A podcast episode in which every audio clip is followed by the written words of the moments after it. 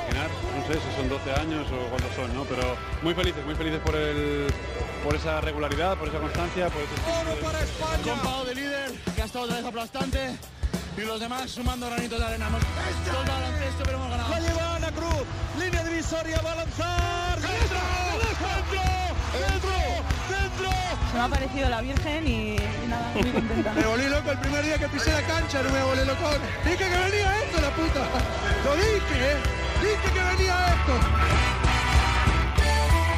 Bienvenidos, Onda Aeronautas, al capítulo veintidós de la tercera temporada de Cuatro Cuartos. Felipe Reyes hace historia en la Euroliga. Supera a Juan Carlos Navarro con trescientos cuarenta y dos partidos en la máxima competición continental. diecinueve años en la élite que lleva el cordobés. El secreto, disfrutar con lo que hace, aprender con los años a cuidar el cuerpo y la mente, adaptarse a las circunstancias y nunca darse por vencido o, lo que es peor, darse por retirado. Tiene treinta y nueve años recién cumplidos y va a renovar con el Real Madrid. Jugará hasta que el cuerpo aguante. No sé si llegará a los cuarenta y cinco años del italiano Dino Meneghin, un mito de la década de los sesenta, bueno, de los sesenta, de los setenta, de los ochenta y entrado en los noventa del siglo pasado, con siete Copas de Europa, más de ochocientos partidos jugados en su carrera, nos las hizo pasar canutas. Y como Meneghin podría recordar a otros tantos jugadores míticos.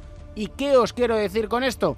Que la Euroliga debe aprender de la N B A y no olvidar de dónde viene, y así puede saber hacia dónde va, que ni ellos creo que lo saben. Las guerras y disputas personales no deben llevar al olvido o al exclusivo relato de los últimos diecinueve años, pues la Copa de Europa se creó en mil novecientos cincuenta y ocho.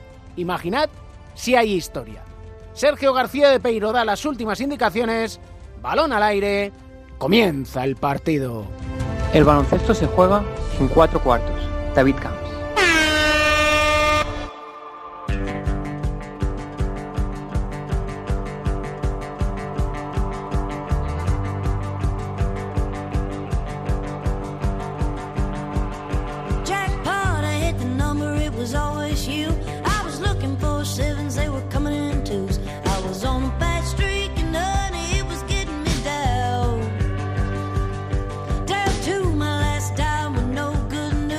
Mira la relación de jugadoras españolas que van a estar en la Final Four femenina: Leti Romero en Praga, Alba Torrens con el Ekaterimburgo, Ana Cruz, Marta Sargay con el Dynamo Kurs, Queralt Casas con el Sopron de Hungría. A eso sumar a Miguel Méndez, a Lucas Mondelo y a Roberto Íñiguez, y nos daremos cuenta del nivel del baloncesto femenino español, que lo sabemos, pero que siempre conviene recordarlo. Y en este capítulo de Cuatro Cuartos lo vamos a hacer precisamente con una protagonista en la próxima Final Four. Queralt Casas, ¿cómo estás?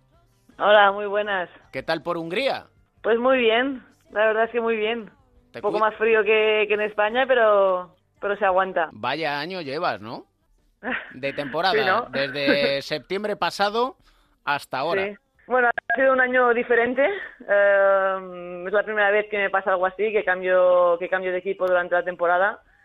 Pero la verdad es que muy, muy contenta con el cambio y, y la verdad es que muy agradecida a Sopron por darme la oportunidad. Yo me remontaba incluso un poquito antes con un bronce mundial. Eso sí, eso sí, eso sí. La verdad es que, que fue uno, una de las medallas que más... Uh, he disfrutado y, y que con el tiempo me... Es con la que... Con una de las que más me, me gusta pensar en ello, ¿no? Que te vienen los recuerdos y la verdad es que, que fue algo increíble. Con la que más has disfrutado, una de ellas. Una de ellas, sí. Al final, uh, vale, es un bronce, pero, pero es un bronce mundial y cómo lo conseguimos, que tuvimos en la pretemporada, que digamos, de la selección, uh, tuvimos muchas de las jugadoras importantes um, tocadas y aún así las... por decirlo de una manera, desde la segunda línea, pues uh, aprovechamos para hacer ver que también podíamos uh, ayudar de otra manera y, y la verdad es que salió bien. Y luego ya cuando se incorporaron las otras, que fue para el, para el torneo, para el Mundial, pues fue todo rodado. ¿Percibís en la selección que transmitís algo más que simple baloncesto? Sí, la verdad es que mucha gente lo dice, que se ve que nos llevamos todas muy bien y, y eso se ve ya solo en la pista, pero es verdad que, bueno, claro, ellos solo nos ven en la pista y es verdad que yo puedo decir que fuera, la verdad es que nos llevamos todas muy bien, hay muy buen rollo. Uh, la verdad es que lo pasamos muy bien. La concentración no es solo baloncesto, sino que siempre hay muchas risas y muchos momentos que, que también van a ser recordados, no solo lo que, lo que conseguimos en ha, pista. Hablamos muchas veces de transmitir valores como algo así etéreo, como si la palabra valor ya por sí misma fuera algo, pero dentro de eso está humildad, trabajo, sacrificio, unión. La verdad es que todo, todo, todo influye, cualquier mínimo detalle influye, y nosotras yo creo que también que al, al llevarnos también fuera eso se ayuda en la armonía de, de equipo, ¿no? De luego entenderse también en el campo, y, y la verdad es que es una gozada. ¿Cómo viviste el momento con el Carolo Basket cuando rescinden tu contrato? Bueno, fue fue algo muy, muy raro. De hecho, aún a día de hoy no, nadie sabe los motivos. Uh, de hecho, cuando me, me lo comunicaron tampoco me supieron dar motivos. Creo que fue algo... Bueno, en realidad las que estábamos en el equipo sabemos que ha podido pasar, aunque no nos lo hayan, o sea, aunque no me lo hayan comunicado. Pero son cosas extra... Bueno, son decisiones extradeportivas, pero que tampoco es que tampoco he hecho nada yo directamente. Es que es algo difícil de explicar, tampoco tampoco voy a meter, meter en detalles. La verdad es que me chocó muchísimo a mí y a todas mis compañeras y amigas del equipo. A pesar de ello, tuve una semana un poco complicada, también por el hecho de no saber de dónde viene, pero la verdad es que súper, súper agradecida a ello a día de hoy. En ese momento que... ¿Qué aparece? ¿Es miedos, ilusión por empezar algo nuevo? No, no, no, no. La verdad es que sí que tuve cuatro días, no diré miedo, pero es verdad que al final estás, era diciembre y, y está, me, estabas en equipo. Es verdad que encontré equipo así muy rápido, pero bueno, tuve cuatro días de incertidumbre de decir, bueno, ¿y qué voy a hacer ahora, no? Uh, estaba claro que no quería volver a casa, sin, o sea, quería seguir jugando, ¿no? Y entonces ahí, en esos momentos, quizá... Es como lo primero que te venga lo coges, ¿no? Pero tuve la suerte de que ese equipo que vino uh, fue Sopron, que ya en verano ya pregunté a ver a mi agente si había posibilidad, porque, bueno, es un, un muy buen equipo uh, en Euroliga, y yo especialmente, conocí, bueno, nunca había trabajado con Roberto, pero sí que lo conocía y había escuchado de él, y, bueno, viendo cómo trabaja con sus equipos, la verdad es que creí que, que podía congeniar muy bien con él, ¿no? Y entonces, pues cuando mi agente me dijo a los cuatro días que Sopron estaba interesado, pues bueno, pues no te imaginas la alegría, ¿no? Y ya en, en ese momento ya dije, vale, el cambio es para bien. Porque sí. Ahora sí que lo puedo decir, ahora vale, clasificadas para la Final Four, tal, pero desde el momento en que en que me dijeron que estaban interesados, aún sin haber conseguido nada con ellas, um, supe que, que era un paso adelante. En esos cuatro días, si alguien te dice, te manda un mensaje y te dice, nada, tranquila, que de aquí a unos meses vas a estar en la Final Four. Le dices, ah. dice, venga. Sí, no, no, no, además de verdad, no, no, no. Ni de broma me lo hubiera imaginado, ni mis mejores sueños. ¿Qué esperas de esa Final Four? Sí, a, a ver, para nosotras es verdad que ya es un premio uh, estar en, la, en los cuatro mejores equipos, ¿no? Um, lógicamente, siendo realistas, hay dos equipos y son los dos rusos, que a priori pues tienen uh, la baraja a su favor, ¿no? Pero pero bueno, al final es a un partido, lógicamente es un premio estar ahí, pero no, no está todo dicho, vamos a, a luchar por ello sin ningún tipo de presión, y al final pues es un partido, ¿no? Uh, es verdad que, por ejemplo, en, en la liga regular de, de Euroliga pudimos... Uh, vencer a Kurs, es verdad que tuvimos un muy buen día y ellas no tanto, pero pero bueno, si puede, puede volver a pasar, nunca se sabe. Es verdad que tenemos que estar cuarenta minutos uh, super focus y tener un muy buen día para que esto vuelva a ocurrir, pero pero bueno, se ha pasado una vez, ¿por qué no, por qué no dos? Una curiosidad que tengo yo, ¿cómo una campeona de taekwondo acaba jugando al baloncesto? Bueno, la verdad es que yo de pequeña era muy muy movida y, y practicaba varios deportes a la vez. Y cuando, bueno, a la vez que practicaba taekwondo ya estaba en el baloncesto. Lo que pasa que tuve que dejar el taekwondo a los trece años cuando me fui a la Blumen, que ya no podía compaginarlo, pero pero sí me gustaba también, la verdad. Te gustaba, bueno, debías de repartir unos mandobles. Sí, la verdad es que me quedaba bien a gusto, sí. me, relaja, me relajaba. ¿Sigues practicando o no? No, no, no, porque sería sería practicar con alguien, ¿no? Y no, no, no, me gustan todos los deportes. Es verdad que cuando, por ejemplo, estoy en casa en verano, mmm, me sigue, sigo haciendo deporte, pues porque al final, pues creo que mi cuerpo me lo pide. Y pero hago pádel o quizá en la playa, así que jugamos al fútbol con amigos y amigas, pero vóley y así, pero no, ni taekwondo ni baloncesto. Es verdad que, que baloncesto también lo dejo apartado cuando en mi, en mi, en mi verano, en el descanso. Es verdad que luego ya sí que, por ejemplo, en agosto sí que ya me empiezo otra vez a poner el baloncesto para, para llegar bien en pretemporada, pero, pero cuando decido desconectar es realmente desconectar. Es que si no, no habría descanso. Claro, por eso. Y al final también mentalmente, que es, yo creo que es con lo que más sufrimos al final, porque al final el cuerpo se, acu se acostumbra, pero mentalmente una temporada se larga porque, bueno, al final estamos expuestas a presión también y, y tú también te pones tu misma presión, pues cada año conseguir un poco más y un poco más y al final, pues, pues es verdad que, que necesitamos descansar y desconectar. Me han dicho que... te sueles picar mucho. No sé quién te lo ha dicho. Sí, nah. La verdad es que sí. No, es verdad, es verdad. Sí, sí. Pregúntale a mi hermano, a ver, que, que me sufrió bastante. Sí, la verdad es que... No sé, yo creo que, que muchas deportistas profesionales somos, somos competitivas y de hecho es en gran parte lo que nos ha llevado, ¿no?, a ser profesional, pero, pero es verdad que, que en eso sí que nunca descanso, que cualquier cosa... Lo, lo, lo hago competición, ¿no? Cualquier tontería que alguien diría... ni se fijaría, para, para mí es, es competición y, y sí, no sé, es, soy así. Incluso con el jefe, con Garba. Ah, sí, sí, sí, es verdad, es verdad, me acuerdo de eso. Sí, sí, hay competición de triples entre Jorge Garbajosa, presidente de la sí. Federación Española, y Queralt Casas. ¿Cómo quedó la cosa? Hombre, él te dirá que me ganó seguramente, pero no, no, ahí ha quedado abajo de que, de que le metí una buena paliza. No, eso no se lo digas. No, no, es verdad que empezó así, no sé por qué, después de un entreno estaba, me quedé un poco tirando y me vio y me dijo, venga, va, competición, tal. Y lo hicimos el primer día y ya, y ya quedó, ya, cada día. Y luego ya era ritual. Bueno, yo soy muy supersticiosa también, entonces fue como, ahora hay que hacerlo, ¿sabes? Os juntasteis dos que no sois supersticiosos, ¿sabes? Porque Jorge... ¡Uf! Sí, es verdad, es verdad.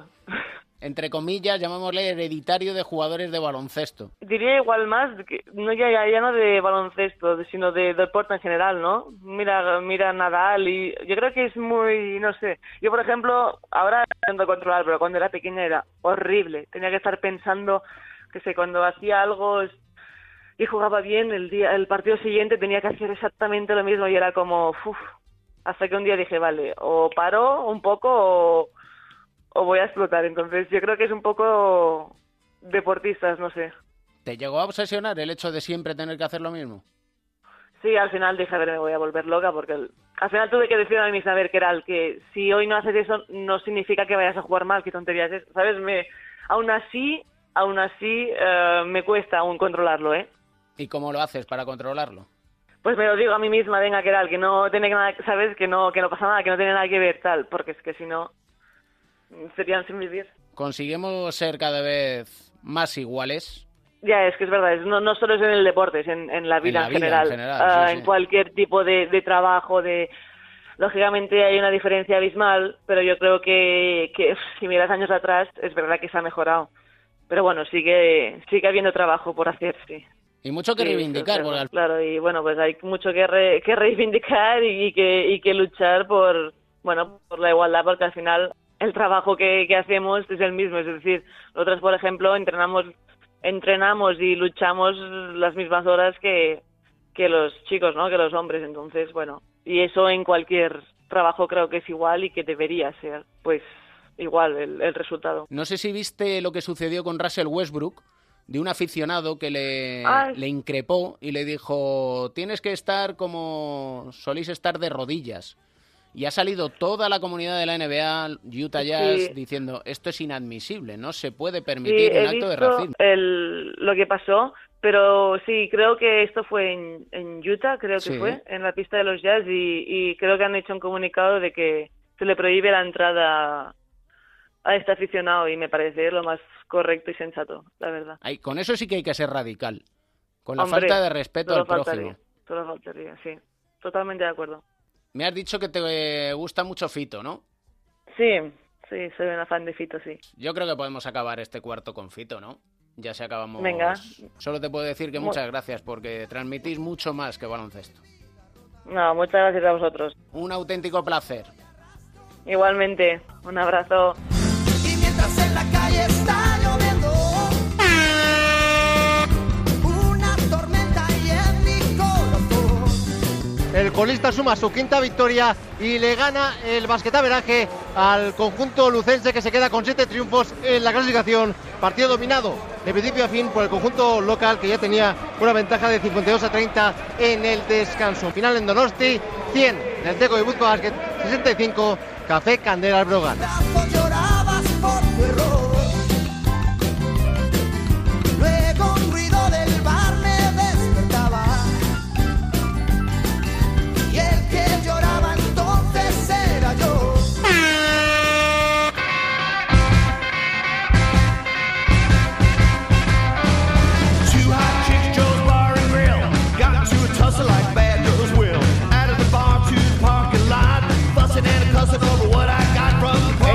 Cuarto en marcha, y nunca mejor dicho en marcha, porque Pepe Catalina, ¿cómo estás? Bien, buenas tardes. Muy buenas. Y es que empiezo solo saludándote a ti, porque tenemos a un hombre que parece aquello de un país en la mochila. Joe Llorente, ¿cómo estás? Me hace gracia. No, no, ya me hubiera gustado a mí haber sido protagonista de ese programa, recorriendo los rincones más recónditos de este país y, en fin, degustando sus viandas, ¿no? Tú siempre degustando. Con vitamina X, de un lado para otro, Pepe, teníamos que haber grabado el making of de este capítulo veintidós y este bloqueo y continuación. Así se grabó, se puede decir. Lo podríamos decir, porque esto le va a molestar a Joe, porque dice, no te guardas una, no, estaba sacando el billete del AVE. Yo Hombre, tengo la no... sensación que, está, que asistimos a la vida de una celebridad en directo. Menos cachondeo.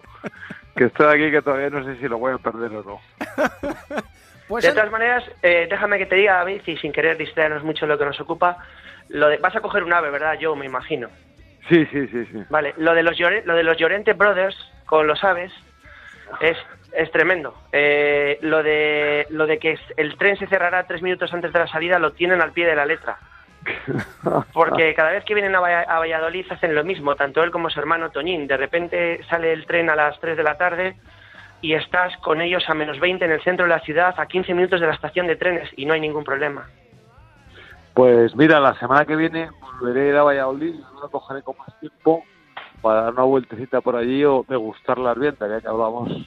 ¿Eh? propias de la ciudad, que son muy exquisitas y recomendables, por supuesto. Voy a dar una charla al Colegio Lourdes dentro del programa de formación que tiene la Copa Colegial, para hablar a los chicos de lo importante que son los valores, más en esta época, la aplicación práctica que tienen, cuál es el desarrollo para llegar a adquirirlos, y bueno, una serie de consejos a la hora de tomar decisiones ahora que están los chicos de bachillerato y las chicas en un momento muy delicado de su vida, puesto que empiezan a, to- a tomar decisiones por, por ellos o por ellas mismas. Pues ahí estaremos, porque con Joe tenemos el honor de compartir, de haber ido ambos al, al Colegio de Lourdes, que es algo que a uno le marcó para siempre, así que nada, ahí estaremos y correremos la voz. En el Colegio Lourdes, prácticamente yo creo que podríamos hacer a algún dirigente volver al colegio, y esto ya hilamos con el tema... Uno de los dos temas que tenemos en este capítulo sobre la mesa, y es que, leo, ¿eh? el máximo número de equipos de un país será de cuatro. Si un equipo español gana la Eurocup, eso significará que ningún equipo español se clasificará a través de la A C B para la Euroliga. Tiene prioridad sobre el hipotético campeón de la A C B o el equipo que mejor quede, el campeón de la Eurocup. Son palabras de quién sino del mal... Manda más, manda mal, que diría García, Jordi Bertomeu, de la Euroliga. Bueno, pues una piedra más en, la, en el zapato, ¿no? En el recorrido de las ligas nacionales y una piedra más en el desarrollo del baloncesto. Lo hemos hablado aquí unas cuantas veces, pero no dejamos de insistir en la importancia que tienen para el conjunto del baloncesto, para el baloncesto con mayúsculas, para el baloncesto que llega a todos los sitios, eh, pues los, los equipos de formación, las ligas menores y, por supuesto, en, en, en, en la cima de esta pirámide las ligas nacionales, ¿no? Y, bueno, todo lo que sea menospreciarlas supone un menosprecio al baloncesto. Pues nada, otra vez una cosa bien compleja. Me parece más fácil entender las instrucciones de un Lego de diez mil piezas que las del baloncesto, en las que para entender eh, lo que pasa, pues eh, tienes que leerte un montón de letra pequeña que no viene al caso. No, creo que no hace mucho, corregirme, hubo cinco equipos españoles en la Euroliga. Eh, no sé ahora a qué viene todo esto, pero... En realidad es eh, que primen eh, cosas que están por encima de lo deportivo, que es pues siempre un ataque, ¿no?, a, a la naturaleza y a la espontaneidad de, de lo que tiene que primar. Así que nada, bueno, pues está bien saberlo, está bien aclararlo, está bien que todo el mundo sepa a lo que se atiene y, bueno, pues lamentar de nuevo que lo que sucede en la cancha posiblemente no vaya a ser lo que luego se imponga. Es que luego nos sorprendemos que la N B A... la vea casi todo el mundo, aunque solo sean las repeticiones, porque claro, estamos con este problema de si va a haber cuatro o cinco, si la liga sirve para algo o no. Vemos que en Grecia el Olympiacos no se presenta a un partido contra el Panathinaikos. Escuchamos en Lituania que eh, el presidente Zalgiris dice, hombre, pues va a haber que estudiar esto de no jugar en una competición. Si el Real Madrid lo dice en línea interna, pues a lo mejor nosotros también nos lo planteamos. Estamos, estamos mejor que queremos. Bueno, esto del baloncesto se está convirtiendo en un despropósito extraordinario.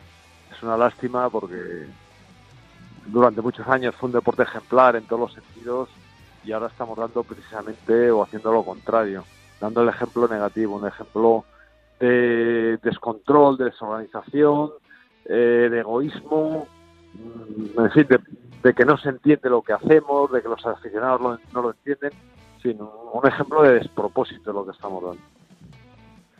Bueno, pues lamentablemente tengo que también adherirme a la opinión de, de Joe. Yo realmente, David, cuando hacemos estas reflexiones, eh, siento sufrimiento por dentro, porque me parece muy, no sé, muy injusto o me da impotencia que, como decía Joe, un deporte tan bonito como el baloncesto y tan interesante y que también estuvo en su momento, ahora pues sea un desorden total con todos los motivos que ya he explicado yo y que yo no voy a repetir, ¿no? Eh, principalmente es eh, dificultar y hacer difícil lo fácil de manera innecesaria. Yo lo resumiría de esta manera. Y fijaros que en el sumario, en la entrada de este programa, recordaba un, a una figura mítica como Dino Meneghin al hilo de los trescientos cuarenta y dos partidos de Felipe Reyes en la Euroliga. Dino Meneghin, ciertamente no recuerdo, son ochocientos ochenta y dos partidos en total. En la Copa de Europa no lo sé, tiene siete Copas de Europa. Bueno, Joe ha jugado contra él. Sí, unas cuantas veces, tanto en la selección como en, en el club, muchísimas veces. Y en aquellos tiempos, bueno, yo no sé, de principio que la Euroliga bueno, debería recordar menos los partidos entonces, claro. Sí, sí, pero bueno, la, la A C B, la Euroliga hace como hizo la A C B en su día, hace borrón en cuenta nueva, eh, destroza la historia del... del baloncesto, con lo que que es la, la historia en el desarrollo de los pueblos, de las personas, de los países y también de los deportes. Pero, en fin, este, este es otro rasgo más del, del, del despropósito al que aludíamos antes, ¿no? El creer que todo es nuevo, que todo es recién llegado, el eh, desoír a, la, a los eh, a los héroes del pasado, a las leyendas del pasado, a los pioneros, etcétera, ¿no? Y bueno, esto es un poco pues pachasa, ¿verdad? Vamos, ¿qué vamos a decir? Pero en el fondo siempre lo de siempre, ¿no? Es, es lo de siempre. Eh, son los intereses personales, porque lo que la unión, lo que se dice de ligas eh, de baloncesto, ¿no? La, la U L E B, que es donde nace la, la Euroliga, el Eurocup y todo aquello, eh, al final se crea la Eurocup eh, para intentar atraer a equipos que no vayan a la competición de la A C B y, el, y, y lo que se les dice y se les eh, en un momento determinado eh, se les quiere atraer es jugando, dándoles una posibilidad de entrar en la Euroliga, y, y eso luego no no no acaba, no fue un impedimento en su momento, ahora lo es, y si no lo es vía Eurocup, pues es lo, lo es vía ligas nacionales, principalmente la española, que es la que puede tener ese número de representantes. Eh, al final, pues es todo un juego un juego un poco zafio de, de intereses, de conmigo y contra mí, y el que pierde en el fondo, eh, y por eso lo digo con tristeza, siempre es el baloncesto. Y por último, ¿os ha sorprendido la destitución de Nacho Lezcano al frente del Breogán y que nombren a Tito Díaz, con sesenta y un años, como su sustituto? Bueno, le dicen lo de sesenta y un años como si fuera algo peyorativo, no entiendo por qué. Tiene que ser. No te des por aludido. No, no, no, no me doy por aludido, hombre, es que, es que precisamente en este país, que lo que estamos reclamando además desde hace mucho tiempo, es precisamente que no, des, eh, que no se desaproveche la experiencia de las personas que más saben, que indudablemente son los que más edad tiene, etcétera. Pues hombre, un entrenador con sesenta y un años no tiene por qué ser un entrenador viejo, ni mucho menos, ¿no? Es una persona que sabe mucho, que si está al día, pues eh, aunará los conceptos que se han ido perdiendo, muy notables, y que todavía algunos algunos eh, sabios entrenadores como Aíto García Reneses o como Bradovich los explotan, y no tiene por qué, en fin, por, por, qué, por qué ser una des, un, eh, una carga negativa, ¿no? En el, no, no, que, bueno, no otra quería cosa, otra yo cosa, poner carga negativa que, en la edad, eh, que conste. ¿Eh? Que ¿Eh? no quería yo poner carga negativa en la edad, digo. Ya, ya, no, bueno, yo, pues... yo creo, yo, yo creo que David ha ido, y voy a hablar por ti, David, si me lo permites. Claro, sí, sí, ha ido por otro lado, iba por otro lado. Sí, sí, yo, pero... sí, yo creo que él no ha querido ir por ahí. Lo que pasa es que sí. Yo creo que va un poco más. Tito Díaz, mira, va, vamos a hablar de dos personas que conozco personalmente y por las que siento, las que siento un aprecio importante a nivel personal. Eh, Tito Díaz, eh, ser humano excepcional, eh, pues yo, no tiene ninguna experiencia en la Liga A C B como entrenador. Es una leyenda del Breogán de Lugo, tú habrás jugado contra él, ha entrenado en, en, en Ligas F E B, no tiene ninguna experiencia, y yo creo que David eh, se ha podido eso. ver un poco por ahí, ¿no? Que un hombre con, con eh, le llega una oportunidad de entrenar a A C B con, con esa edad, que no tiene por qué ser ningún problema, pero en principio sorprende. Eh, a mí eh, sí que sí que me duele la destitución de Nacho Lezcano, creo que Eh, bueno, pues eh, se podía haber esperado un poco más, pero lo digo desde el respeto, porque estoy en una posición ahora profesional en la que tengo que respetar lo que hagan en otros clubes, porque yo me puedo ver en las mismas algún, alguna vez en el futuro, y si no me veo, por lo menos respetarlo, eh, pero sí que lamento, ¿no?, que Nacho Lezcano, con todo lo que ha hecho, pues no pueda acabar la temporada eh, pues eh, por este cese que ha, ha tenido el lunes. Y bueno, pues a, a Tito Díaz desearle lo mejor, y que, que la inexperiencia que tiene en la competición pues no sea un hándicap, y bueno, pues le, le pueda ir bien, porque la buena gente al final se merece que le vaya bien. Bueno, yendo a la, al medio de la pregunta, eh, pues estoy bastante de acuerdo con lo que has dicho, y a mí también me ha sorprendido, porque creo que el, que el equipo, bueno, dentro de las posibilidades que tenía, no lo estaba haciendo mal, y muchas veces con querer tomar este tipo de soluciones, a veces lo que se hace es empeorar la situación, ¿no? Y dicho esto, pues también deseo mucha suerte a Tito Díaz, contra el cual jugué en muchas ocasiones, pero con el cual he coincidido también muchas otras veces eh, eh, después, ¿no? Y recientemente, últimamente, contra, eh, perdón, entrenador de la Liga E V A. Y que eso es lo peor, lo peor que llevo, y perdón, David, lo sí. peor que llevo de todo esto es eh, cuando alguien te ha llevado a tanto tan grande, como ha sido Nacho Lezcano, que es coger al Breogán de Lugo, estando en... en la L E B y siendo un, un club que parecía que se estaba eternizando en la L E B, llevarlo al A C B en, en dos años, tenerlo aquí en la A C B, hacer una buena primera vuelta, y que por una racha de resultados que genera dudas, en la que todavía no está todo dicho, pues la, la memoria al final sea tan frágil de que alguien te llevó tan arriba. La verdad que a mí eso me cuesta admitirlo, porque siempre tengo muy presente no olvidar de dónde venimos, pero bueno, al final... Eh, cuando cuando la afición se vuelve al palco, eh, entiendo que para los directivos es, eh, es complicado el parar eso, y que se ven forzados a tomar decisiones dolorosas. Y dicho esto, desde el mayor de los respetos a un hombre de baloncesto como es Tito Díaz, con todo el respeto que le tenemos y el cariño a Nacho Lezcano, que ha hecho un trabajo extraordinario, y lo decía lo de a sus sesenta y un años, porque como decía Pepe, debutará en la A C B y es que lleva dos sin entrenar, que estaba más en labores federativas en, en Galicia. Solo por eso, Joe, no me interprete más que te, mal, que tengo mucho respeto no, a sus David, canas. Mira, es, ya, es, pero, es una, pero es que es muchas gozada, veces... No, vamos, es una, yo lo he dicho... Yo, ¿tú viste ayer a Aíto García Reneses en la banda con el Alba Berlín?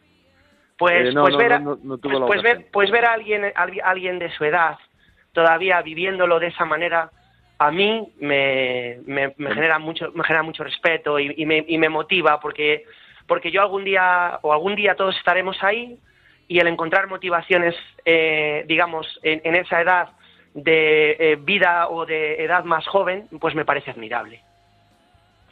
Seguro que sí, es que eh, vamos a ver, el, ayer precisamente o anteayer coincidió en una comida con Luis Benito, eh, que hizo Radio Nacional, Telediario, en fin, hizo Prensa, Radio y Televisión, uno de los grandes periodistas del siglo pasado, y que comentábamos la paradoja de que en el ente Radio Televisión Española, en un momento determinado, se cargaron a todos los demás de cincuenta años, entre los cuales estaban, por supuesto, la, la flor y nata de, eh, pues de, de la radio y de la televisión de España en, en, en todos los ámbitos, ¿no? Entonces, este tipo de decisiones tan desacertadas, bueno, me estoy yendo un poco del baloncesto, pero, pero es que el, eh, lo acaba de decir Pepe, una persona eh, como Aíto, eh, lo está demostrando de esa edad. En la N B A también hemos tenido muchos casos, no solamente de entrenadores, de árbitros, que con edad avanzada siguen y siguen y siguen, porque lo importante no es la edad que tengas, sino lo importante es lo que puedes hacer. Y como siempre lo termináis en alto. No se puede terminar mejor un bloque de continuación. Un auténtico privilegio cada semana. Igualmente, para todos ustedes desde la estación de Lleida Pirineus, yo y Lloret. Igualmente, yo un fuerte abrazo y espero poder dártelo en persona la próxima semana. Seguro que nos vemos. Un abrazo. Pasajeros al tren.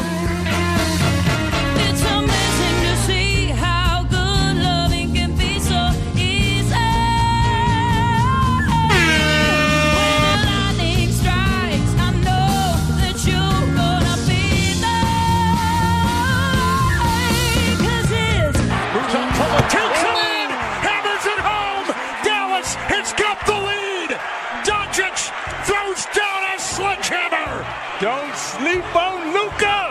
Open early, had the mismatch. You thought I was gonna lay it up. No, I'm flushing it on you. Jokic in the pile. Here it goes. Got it. Got it. Denver has won. Denver has done it in a close game again. Off balance, leaning forward. The first time All-Star. Jokic with the game winner.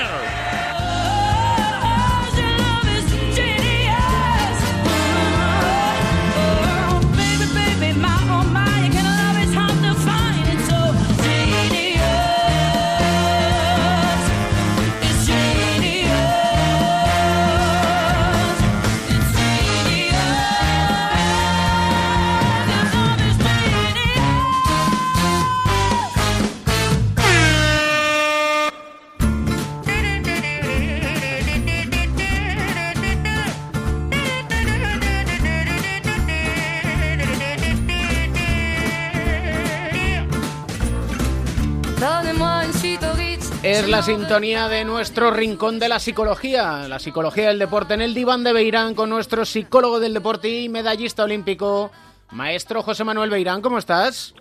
Muy bien, esperando hablar contigo. Hemos hablado en algún capítulo que otro sobre la ansiedad, sobre eh, la necesidad de los jugadores de mostrarse siempre fuertes, sin debilidades, y dejábamos en el capítulo anterior pendiente el hablar de Adam Silver, el comisionado de la N B A, el máximo dirigente de la mejor liga del mundo, que comentaba en una entrevista con Bill Simmons allí en Estados Unidos sobre los jugadores, que dice que tienen ansiedad, que son verdaderamente infelices y que de puertas hacia afuera ellos, por nosotros, vemos lo que es la fama, el dinero, que son los mejores del mundo, pero que muchos de los jóvenes jugadores son infelices y que están aislados.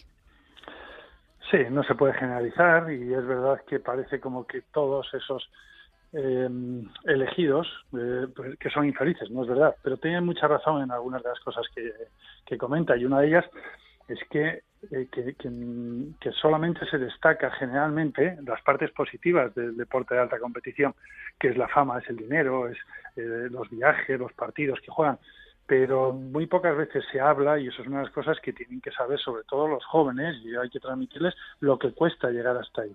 Cuando quieres conseguir algo importante tienes que pagar los costes, y los costes pues son muchas veces, de pequeño renunciar a muchas cosas, de jóvenes renunciar a muchísimas cosas, de, de, de estar con compañeros, tienen que hacer una vida diferente, tienen que estudiar cuando estudian, eh, que ahora en Estados Unidos no es obligatorio, en la N B A, para mí ese es uno de los problemas que tienen, comparado con lo de hace unos años, que tenían que llegar solo a través de una universidad.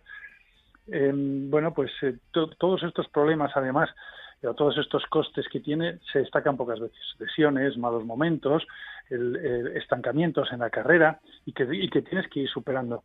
Entonces eso a veces hay que contarlo. No creo que sean tan infelices, pero sí es cierto que pueden ser igual de infelices que en cualquier otra profesión, en cualquier otra actividad en la vida.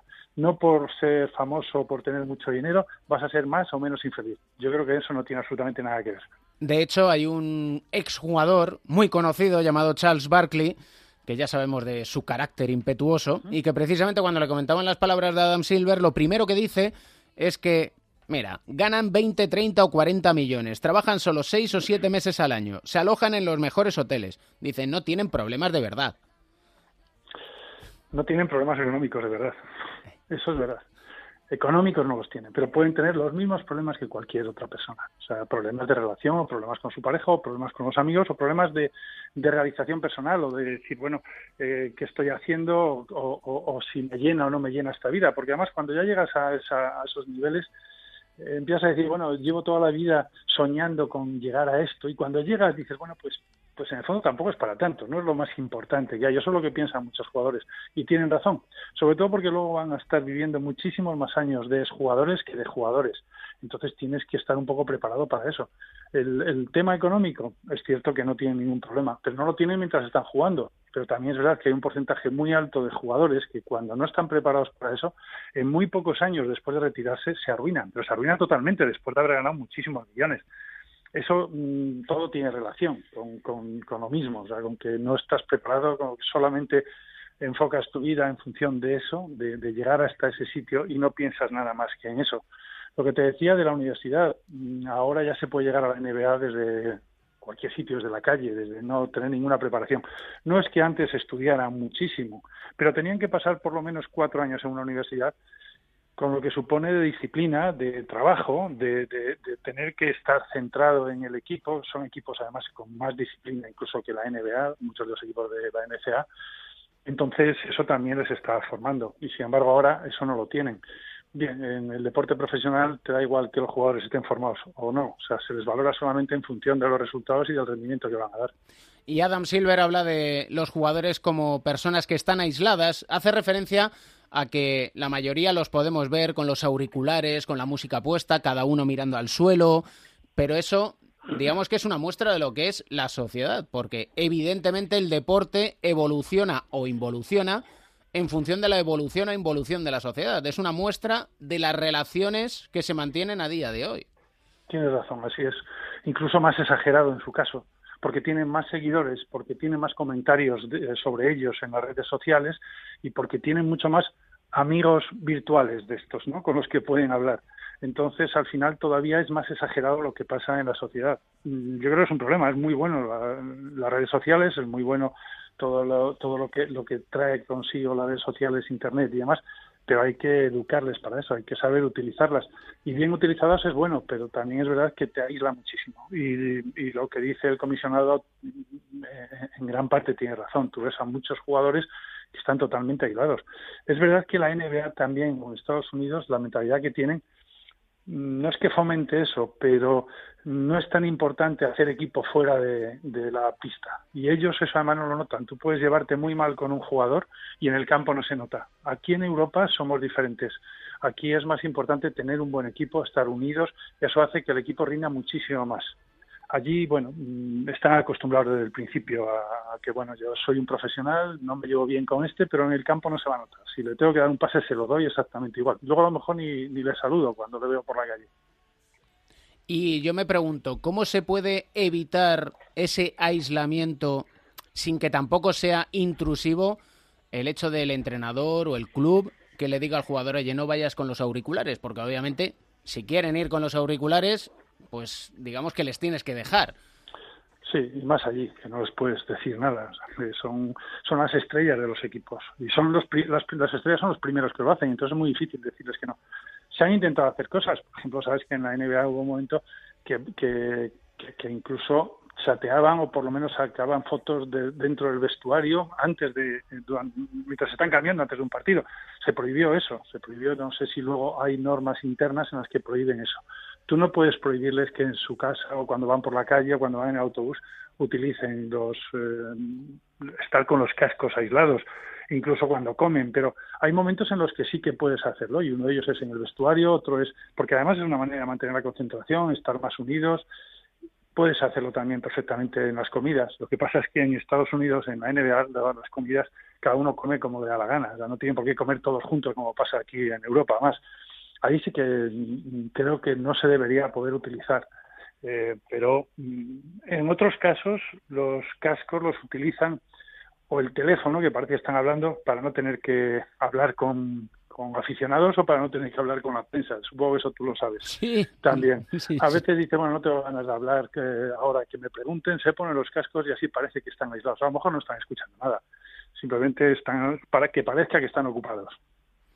Esto me lleva a preguntarme, de cara a próximos capítulos, el cómo se puede trabajar en la cohesión grupal. ¿En qué tipo de ejercicios se pueden hacer para generar, precisamente, llegados a esta altura de la temporada en el que se va a cocer precisamente los títulos, el hecho de si es necesario el trabajar un poquito más en la cohesión grupal que ya lleva uno trabajando desde el principio de temporada? Eso es. Eso es lo importante, es que eso hay que hacerlo desde el principio. No es hacerlo ahora, cuando van a venir los momentos difíciles de los playoffs y demás, porque si no lo has hecho antes ya es imposible. Pero sí que hay que trabajarlo antes y además hay que, cuando fichas a un jugador tienes que saber cómo es ese jugador, no solo si mete muchos puntos o coge muchos rebotes, hay que mirar cómo se va a integrar dentro del equipo, más o menos, ¿no? Son cosas que, que se pueden ir sabiendo y, y ver qué es lo que aporta ese jugador y qué es lo que, qué es lo que suma y qué es lo que resta.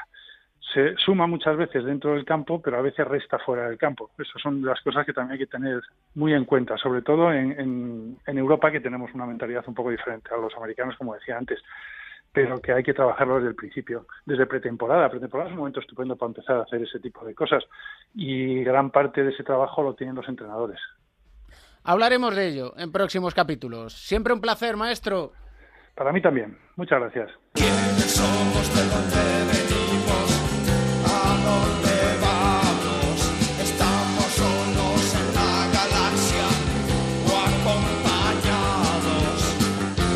Siempre acompañados, Gallego de Pro, Melotero, ¿cómo estás? ¿Qué tal, Cans? ¿Cómo andas? Me vienes aquí en este capítulo a romper mitos. Mitos, sí, ahí y estamos, récords. ¿No? Y récords, ¿no? Ya le vale, ya le vale. Ah, ya, ¿verdad que sí? Es ¿Eh? que estoy ¿Cómo? enfadado. Estoy enfadado. ¿Pero por qué, Cans? ¿Por qué? Pues porque no, no puede te pongas ser... pitufo gruñón. Ah, pues podríamos, porque cuéntanos, ¿qué ha pasado? ¿Qué ha pasado que nos lleva...? Bueno, pues eh, lo que ha pasado esta semana es que Wendell Davis ha batido el récord de valoración de la Liga EVA y también de todas las ligas profesionales de España con sesenta y siete puntos de valoración. ¿Esto qué significa? Significa que el único español que tenía un récord en una categoría que era en la EVA, pues deja de tener ese récord, aunque hay que decir que Pablo Ibáñez había hecho sesenta y seis de valoración en un partido, igualando los sesenta y seis que tiene de récord de la Liga Endesa Arvidas Sabonis, por encima de los sesenta y cinco que tiene Darrell Washington como récord de la LEB Oro y por encima de los sesenta y dos que Alexander Marcius tiene como récord de la LEB Plata. Don Pablo Ibáñez Fidalgo, ¿cómo está usted? Hola, buenas, ¿qué tal? Estoy enfadado. No puede ser, no puede ser. Te tenía ya aquí en el top uno. Y nada, al final me la, me la han tenido que quitar. Es que no hay manera, ¿eh? Va, vamos a contar... ¿Dónde jugabas tú cuando hiciste el récord de sesenta y seis puntos de valoración, Pablo? Jugaba en el equipo de, de Javier Imbroda, el Medabásquet. En el equipo de la Fundación de Javerín Bordá, que es sí. un equipo especial, ¿no? Sí, sí, sí, sí. Eh, porque aparte de, del baloncesto tienen un, eh, una parte colaborativa con, con niños que necesitan ayuda y todas las tardes allí, pues, pues aparte del baloncesto, pues los, los ayudan a, a, a integrarse un poquito en la sociedad. Digamos que eh, también os, os costeaban los estudios a cambio de jugar, ¿no? Y todas las Correcto. tardes, y todas las tardes a visitar a los niños, a hacer deporte, a hacer los deberes. Sí. Cuéntanos continúa, cómo era esa experiencia. Eso, eso, eso, eso continúa, el tema de, de los niños, pero el equipo ya desapareció a partir del año anterior. Uh-huh. Y, y nada, por lo menos la fundación con los niños sigue. Y ya por los del equipo nos, nos hemos tenido que desperdigar un poco. ¿No te ¿Qué, tipo, ¿Qué tipo de, de dificultades tenían los chavales? Pues de integración social, más que nada de problemas económicos de las familias y, y algunas personas que no... que no por temas de obesidad o eh, racismo, pues no, no tenían eh, todas las condiciones posibles. ¿Y tú sigues vinculado al baloncesto o ya dijiste...? Sí, sí, juego, juego, sigo jugando en Coín, en Liga EVA. Ahí estamos. Y, y estamos eh, ahora mismo eh, en la fase de ascenso, luchando a ver si nos consigo meter en la, entre los tres primeros para irnos a, a jugar el torneo de ascender a L E B Plata. Y a su vez, evidentemente los estudios nunca quedaron de lado... Claro, Siempre han claro, estado claro. ahí. Tú eres fisio, bueno, actividades eh, físicas, ¿no? Eh, preparador, preparador. Preparador físico. Sí, sí, trabajo en un centro médico del ejercicio, allí en el Carpena. ¿En el Carpena? ¿En el pabellón? Sí, sí en el, dentro del pabellón. Al lado donde entrenan los jugadores de caja, allí hay un centro médico. Y es como una clínica, hay fisioterapia, ejercicio y medicina. ¿Por qué sigues en Coín? ¿Por qué no has probado pues, ese salto este mayor tengo, de categoría? Este año he tenido, he tenido bastante ofertas, la verdad, incluso en la temporada, porque personalmente es mi mejor temporada hasta ahora. Este año y la verdad es por el trabajo, porque tengo una un buen puesto de trabajo con mis cuarenta horas y aparte tengo mis emprendimientos personales por mi cuenta y, y más de setecientos euros ahora mismo en L E B Plata o, o en el euro es imposible de, de encontrar para un juego que viene de EVA. Entonces pues sería dar diez pasos atrás en mi carrera. Y tú ahora estás en Coín, pero volvemos a ese partido que inició la conversación. Hiciste sí. sesenta y seis de valoración en Correcto. un partido que acabó setenta y cuatro a sesenta y nueve. Tampoco fue Correcto. un partido de cien puntos, ni de prórrogas, ni de nada. ¿Cómo recuerdas aquel partido? Pues cada vez se va olvidando ya un poquito, pero bueno, recuerdo que, que la tensión era máxima, porque era un partido súper importante. Alguna cuenta más... pendiente tenías, ¿eh? Sí, sí, sí, contra un exentrenador que tuve, que tuve mi rifirrafe y bueno. Estaba un poco de extra de motivación. Y el partido, como te cuento, fue mucha tensión. Yo me acuerdo que metí yo solo los, todos los puntos del primer cuarto. Entonces, así empezó el partido. Imagínate. Y acabó con treinta y siete puntos, dieciocho rebotes, seis asistencias, tres tapones, nueve faltas recibidas, una cometida. Vamos, que era en defensa que pasabas un poquito. Hay vídeo, hay vídeo resumen, ¿eh? Que también salen en ¿eh? Y como me has dicho que te gusta la música, mira, te voy a poner, no te asustes que no es reggaetón, ¿eh? Vale, vale, eso espero, eso espero. Es un grupo sueco, no me mires así. No, yo... El, yo ya he visto el rock todo. Sueco me encanta. Entonces, a, mí, a mí también, ¿eh? Este es un grupo que se llama... Me gusta más Estocolmo que la música sueca, eso. Pero bueno. Y esta canción se llama Breathing, que es respirando, con lo cual él sigue respirando. Porque da igual que te quiten un récord más o menos. Ya tiene un objetivo dentro de la vida, que es hacer el próximo fin de semana sesenta y ocho. Claro que sí. ¿Y ascender con el Coín? Eso, eso más todavía, eso me gustaría más todavía, la verdad. Un abrazo muy fuerte, Pablo. Otro. Chao. Otro. Hasta luego. Gracias, Mel. Sigue respirando, ¿eh? Ahí estoy. Adiós, Carlos.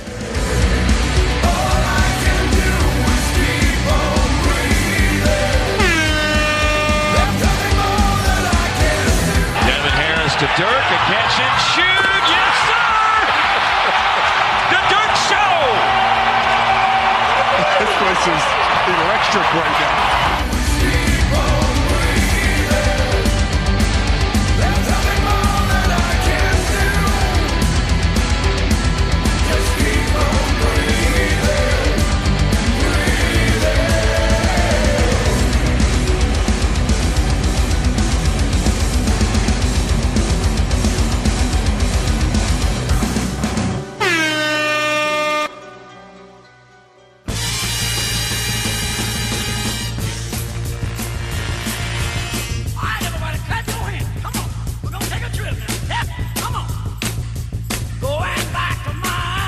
Volvemos a Miami para iniciar este último cuarto. Binesport, Nacho García, ¿cómo estás? Amigo David Camps, muy buenas. Todavía estoy esperando tu bracket, ¿eh? No, no sé nada, qué imposible, esperas. Imposible. He tenido mucho lío y nada, nada, nada, nada. Yo, para fallar ya la primera, pff, lo doy por imposible. Lo que estoy esperando es que me pongas al día del número de vasectomías que van ya por Estados Unidos. Pues te puedes creer que, que cuando lo conté Dussel, no es que yo no le crea, ¿eh? Ni mucho menos, pero, pero sí que me picó tanto la curiosidad que fui a consultarlo y efectivamente es el mes en el que se incrementa más el número de vasectomías realizadas en Estados Unidos.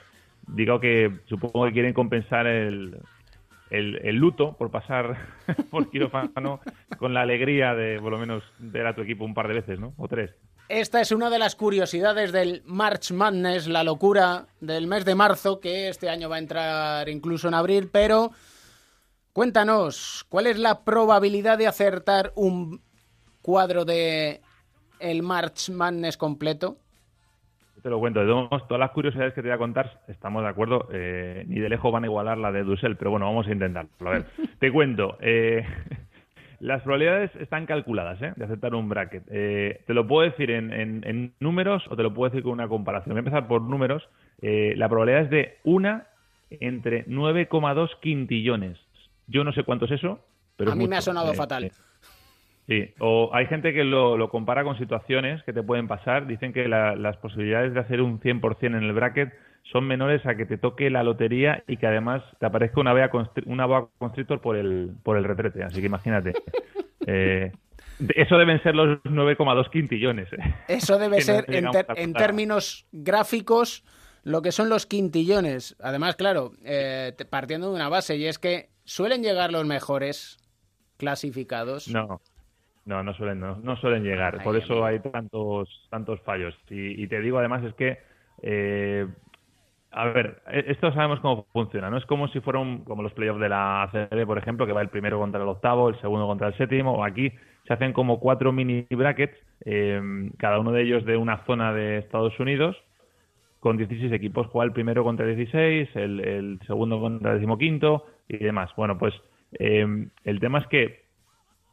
Eh, hay muy pocas veces en las que un número dieciséis haya destronado a un número uno en la primera ronda. De hecho, te digo una cosa, nunca había sucedido, jamás había sucedido hasta el año pasado, hasta dos mil dieciocho, que apareció Maryland Baltimore y se cargó a Virginia, que era el número uno de, de ese ranking, y además lo hizo por, por veinte puntos, setenta y cuatro a cincuenta y cuatro. Eso fue un día histórico porque nunca jamás había, había pasado. Así que imagínate, eh, los rankings se hacen respetar y de qué manera. Eh, para que te hagas idea, el ganador de un March Madness con el ranking más bajo fue un número ocho.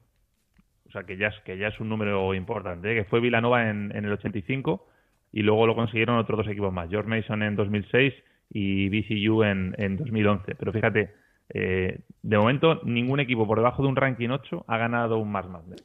Y esto afecta mucho a la vida diaria del norteamericano de a pie. Hmm. Aparte de las vasectomías, te refieres, ¿no? Sí, por supuesto. Eh, sí, sí, afecta, afecta. Afecta porque, mira, por ejemplo, eh, te cuento, eh, la media de producción de cerveza en Estados Unidos mensualmente es de catorce millones de barriles. ¿Eh? No llega a los quintillones, pero, pero tampoco está nada mal, ¿eh? Bueno, en marzo... se pasa a dieciocho millones de, de barriles. Ten en cuenta que estamos hablando de un mes, no de un año. De un, en un mes suben cuatro millones de barriles. Poco, me parece. Sabes lo que hay en un barril, lo sabes perfectamente. Y, y por ejemplo, con, con la pizza, pues igual, los pedidos están calculados que se incrementan en un, en un veinte por ciento, o sea que eh, le afecta de manera, de manera directa. Y luego hay algo curioso, que es el tema de las apuestas. Eh, porque si, si tú te pones a buscar en Internet brackets de manera oficial, a través de la N C A A o cualquiera de las eh, páginas en torno a eso, eh, te invitan a que rellenes y todo, pero siempre eh, contra apuestas, o sea, sin ninguna apuesta de por medio. Es imposible que tú puedas hacerlo por internet a través de una apuesta. Sin embargo, sucede todo lo contrario, porque a título personal, en el grupo de amigos que lo estés haciendo y demás, Eh, no vas a encontrar ningún lugar en el que nadie no ponga algo, alguna apuesta, ya sea dinero, ya sea jugarse una cena o, o lo que sea. Es, es curioso y es reflejo también de lo que es esta sociedad americana de, de contrastes, ¿no? De, en cierto modo hasta incluso de, de hipocresía, ¿no? Pero, pero sí es verdad, fíjate que no se puede apostar y todo el mundo apuesta, eso sí, eh, fuera de lo oficial, ¿no? La doble moral americana. Tenga cuidado con la Bass Madness. Voy a tener cuidado. Te voy a lanzar una pregunta de trivia. A ver si la adivinas, antes de irme. Tú, tú, si te digo ahora mismo que me digas jugadores, jugadores que ganaron el torneo de la N C A A y luego ganaron la N B A, seguro que te salen unos cuantos, ¿no? Más o menos. Podría hacer buena memoria. Pero lo vamos a dejar para el siguiente capítulo, ¿no? Jordan. Te digo, siguiente capítulo me lo cuentas. Solamente hay uno que lo ha conseguido como entrenador, que ha levantado el título de la N C A A y que ha levantado la N B A. Ahora, te lo piensas tú y que se lo piense la gente. Y a ver si alguien acierta. Una, ¿cómo era? ¿Trillo qué? Eh, una entre nueve coma dos quintillones. Sin rima, por favor. Un abrazo, Nacho. Un abrazo grande. Chao. Trash Talking. ¿Qué pasa, chavales? ¿Qué dices? ¿Cómo estás, señor? Bien, todo en orden. Aquí eh, bueno. en, en pleno paseo con bestias. Parezco Ben Uri el carro, tú. ¿Vas con la cuadriga? No, pues, no, no, a mí con dos. O sea, una de treinta y un kilos y otra de veinticinco. No me hace falta más. Me he puesto las, las ruedas de, de las famosas Pat Ewing. Ahí voy con las luces en las zapatillas y solucionado todo. Con las Pat Ewing, ojito que risitas no, no, tiene no, Pat no Ewing, ¿eh? No, no tenéis Pat Ewing hoy, ¿eh? No, yo... Tú tenías las, las Converse estas que te sigues poniendo, que son las mismas que tenías en Menorca con catorce años. Mira risitas de fondo.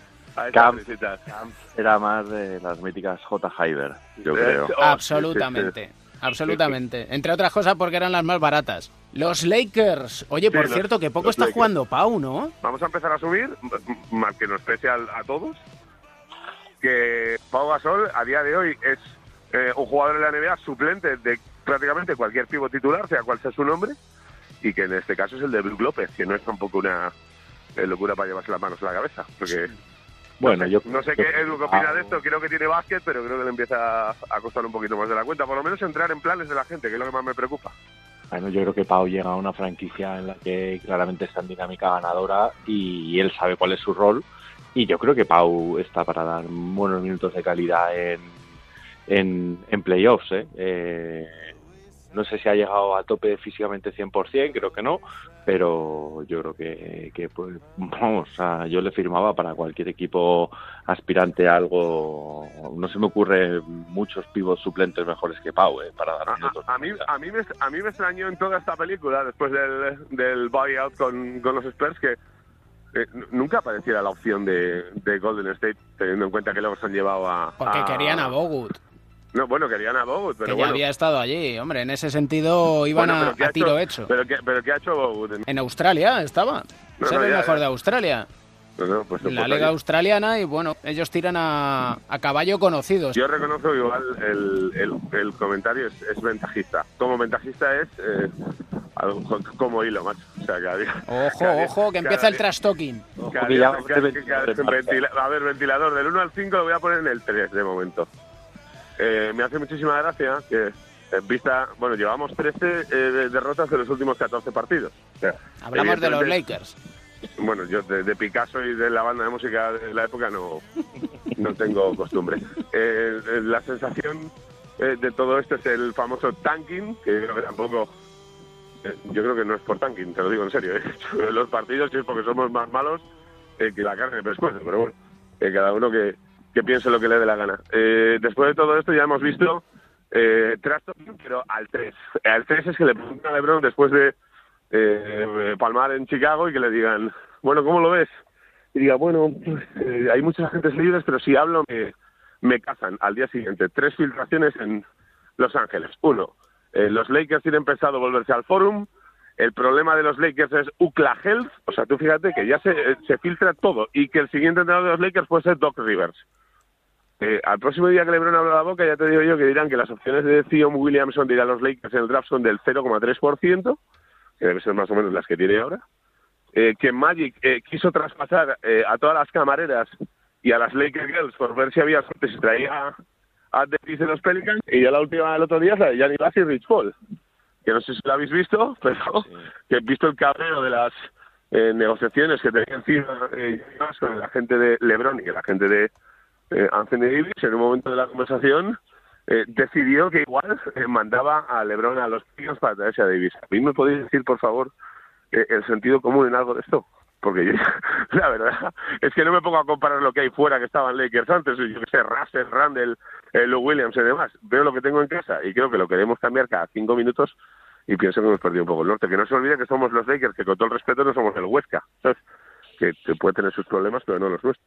Bueno, yo creo que esa, esa filtración de Gianni Vaz es un poco hilada porque comparten a gente y se han sentido un poco como, yo qué sé, de fuente de chirigota los Lakers, que se les ha ninguneado. Es que ya esa emoji gate que hubo de, de, de los Pelicans tuiteando contra los Lakers, fue una falta de, de respeto. Yo creo que ha sido una forma de hacerse valer, yo creo. Pero bueno, ¿y? Nosotros estamos en plena carrera coger a Dallas y a Memphis como peores equipos. Y, yo, yo de verdad alucino con eso. Y lo que sí es importante dentro de nuestra crónica en rosa es decir que Tristán sigue estando tristón. Es un desastre lo, la, la, la vida de este tío, ¿eh? Y mira que yo creo que él en algún momento de esos en los que eh, eh, eh, entre, entre Genara y Genara eh, empieza a pensar que lo tiene todo solucionado. Eh, debería pensar uno eh, que está eh, casado con eh, una tía que tiene una de las series más prestigiosas del mundo y que cada liada que haga es multiplicada por mil, y punto número dos, que luego eh, Tristán, nadie te cree. O sea, nadie te cree las lagrimillas de, de cocodrilo esas que me tiras de, no sé, David, yo la verdad es que me tiene bastante perdido. Le tenía en modo ídolo y ahora le veo un poquito en modo pardo. Yo creo que ha llegado el momento de que Pereiro haga un árbol genealógico de, sí, de, las, escucha, de, de, de, de, de las Kardashian en el mundo N B A. O sea, ¿sabes, por, ¿Sabes por qué paso? Paso porque igual aparezco yo al final del todo, tú, y al final me, no, no tengo muchas ganas. No conviene, ¿sabes? No conviene. Y en el rincón de Mateo... Ojito que trae Edusel, una figura de un equipo que, ojo, es la revelación, ¿eh? Sí, mira, eh, estaba pensando en el último prota de, de, del rincón de Mateo, que es Rondae Hollis Jefferson, que es el jugador de, de los Nets. Si te pones a mirar la plantilla de los Nets, que evidentemente no van a ningún lado esta temporada, pero ya habíamos hablado de, de, de, de un jugador como Jerome Allen, ¿no? Eh, hace un par de, de, de, de, de capítulos. Está Caris LeVert también, que fue uno de estos jugadores que se lesionó, de una, una lesión brutal, y luego cuando volvió fue fue muy merecida, ¿no? Y con muy jaleada su, su, su regreso a las canchas. Y fíjate, eh, Rondae Hollis Jefferson, eh, que nace en Chester, en, en Chester, Pensilvania. Y mirándole digo, a mí, ¿de qué me suena Chester, Pensilvania? Y es que es del protagonista de, de, de, de, de los Miami Heat, de Derrick Martin, eh, de hace un par de, de semanas. Chester, Pensilvania, está mirando en, en una fuente muy fiable como es Wikipedia, que tiene apenas treinta y seis mil habitantes, tiene un veintisiete por ciento de umbral de, de pobreza, y de ahí ha salido nuestra protagonista, que, que él dice que su madre es eh, su mayor fuente de inspiración. Hacía durante su época de, de, de chaval, renunció a las calles, ¿no? Porque decía que su madre tenía dos eh, dos empleos, ¿no? Que había semanas, hasta tres semanas, que a lo mejor no la veía porque regresaba a las dos de la mañana, se ponía a, currar, a dormir tres o cuatro horas, luego se volvía a trabajar.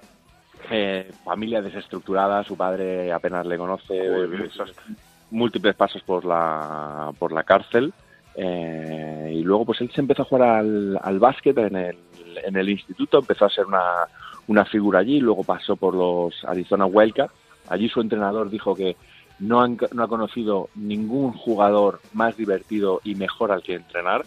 Luego él dio el paso a, a la N B A, número veintitrés por Portland en el draft de dos mil quince, luego le traspasan eh, a los Brooklyn Nets. No sé si os acordáis de las pintas que llevaba él ese día, con un look muy estudiado, con pajarita, con gorra, sí, sí, eh, sí. pantalones a cuadros, rollos escoceses. Y con, un pu- y con un pulpo en la cabeza. Sí, sí, sí. Me y, acuerdo perfectamente. Y bueno, él, su, su lema, su leitmotiv de, de vida es que lo lleva siempre, bueno, de hecho su cuenta en Twitter y, y sus camisetas pone C H A P, que es Calm, Humble and Patient.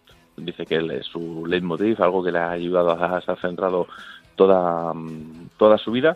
¿Y por qué le traemos? Porque ha sido artífice de la canasta ganadora de, de la remontada de, de los Nets a los a los Kings en casa, en Sacramento, veintiocho puntos han remontado, que es el cuarto equipo en, en, que es capaz de remontar veinticinco puntos desde que se impuso el, el reloj de, de posesión. Y el gran artista del partido era un viejo conocido de, de los Lakers y de Pereiro, como de Angelo Russell, que se ha puesto a los cuarenta y cuatro puntos, pero la canasta de la victoria, así un poco a la remanguille y como que no quiere... Un churro. Y se la encuentra en un churro mix, eh, la mete el, el prota de, de la jornada de hoy, eh, Ronda de Hollis Jefferson. Y con ello nos vamos a ir con ese churro, que no nos vamos con un churro de canción, porque Mateo nunca trae un churro de canción para alegrarnos la semana, Edu. No, nos vamos a... Y además viene muy bien tirado porque son Electric Nights, como la que tuvo nuestro prota de, de la noche, eh, Picture Books. Sí, señor, grupazo, sí, suena, alemán. Bien. Suena absolutamente sensacional. Estáis invitados a su gira por España. Ojito que vienen a Madrid. O sea, tú, tú vienen tú, muy tú, bien tú, recomendados por ti, con lo cual había que ponerles. Ay, tú, cual, tú, tú, has, tú has cambiado, eh, da, David, de presentador de programa a eh, Instagramer de discos heavies en redes sociales, a que te contesten los los, los propios grupos de los discos heavies y de ahí a invitarnos a giras. Es y correcto. Luego te, y, y luego te metes con Tristan. Es que nunca estamos tristones. Ah, vale, vale. No, no, yo es, por, yo, yo es porque te ubico un poquito la audiencia, ¿sabes? Porque como aquí cada uno luego va de... No, yo soy tal, pero eres cual, pues tú vas de Slater y eres un poquito Screech, ¿sabes? Entonces quiero que te vayan colocando un poquito en tus sitios, ¿sabes? Te noto un poquito envidioso. ¿No, no, no visteis a los policías estos, que ya no recuerdo de dónde eran, que, que van a echar gas pimienta a unos manifestantes, no tienen en cuenta la dirección del viento y les acaba salpicando a ellos, y entonces los manifestantes se quedan flipando diciendo, bueno, ya no tenemos oposición de la policía, vamos a hacer lo que nos vengan ganas? Es lo que le va a pasar a Pereiro. Venga, pasarlo bien. Chao, chao.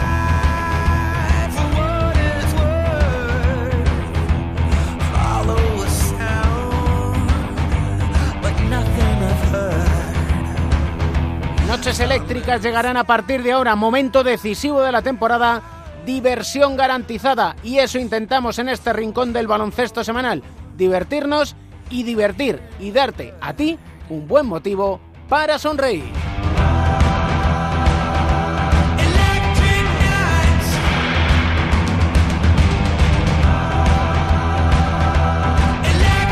El baloncesto se juega en cuatro cuartos. David Camp.